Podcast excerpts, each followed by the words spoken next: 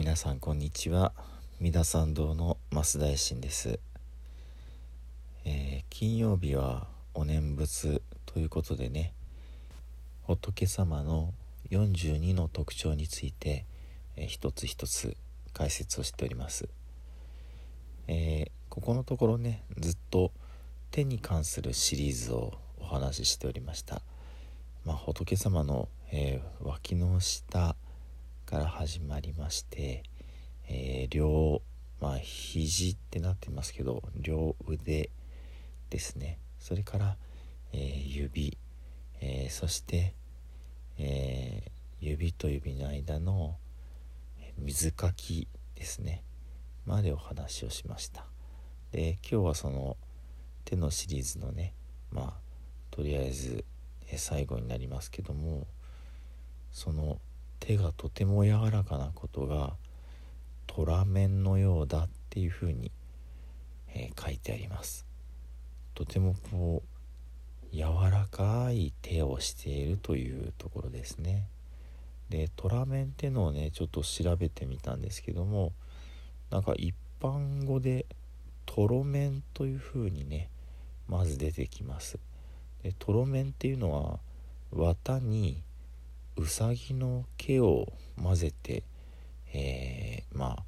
折ったものっていう風に書いてあってネズミ色をしてるっていうようなことが書いてあるんですけどはてこんな話だったかなと思ってもう少し調べてみると、えー、とろ麺じゃなくってね、まあ、私の記憶では記憶に出てきたようにトラ麺というふうに、えー、読む読み方があって、まあ、それが仏教語として解説をしているところでした。これも平たく言うと、えー、綿花ですね。綿の花というようなあの花の中にあるその綿っていうふうに書いてあるのでもう単純には綿花のことかなというふうに思います。あの綿の花って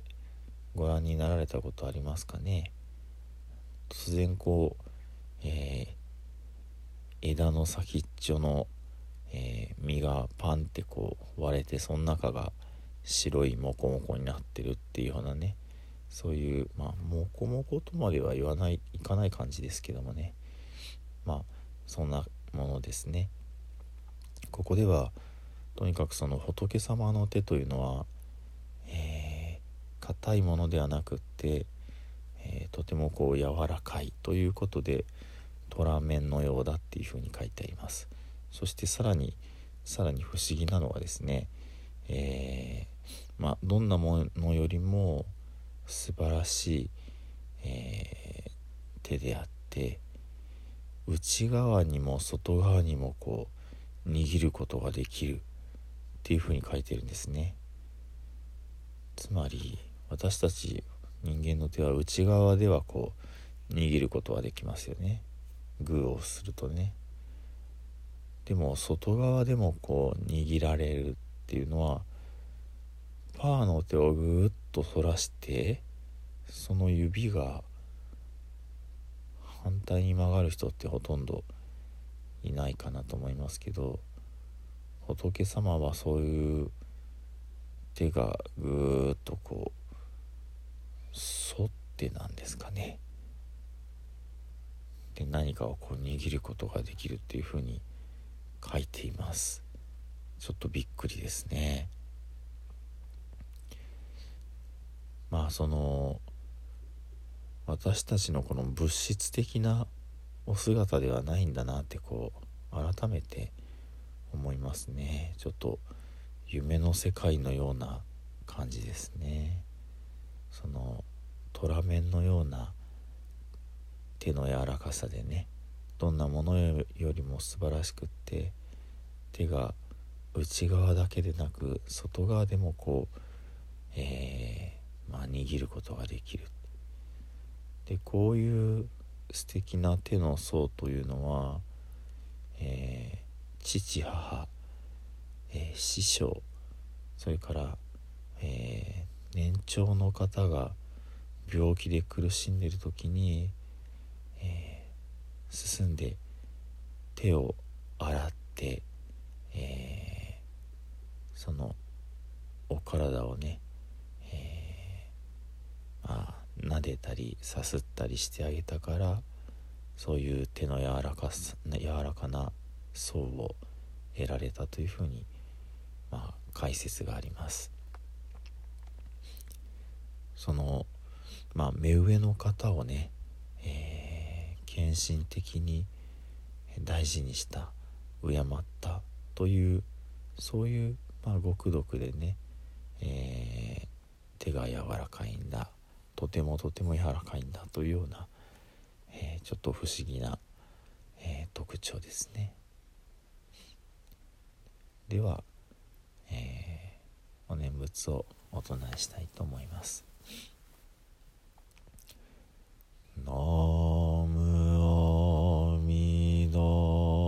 プ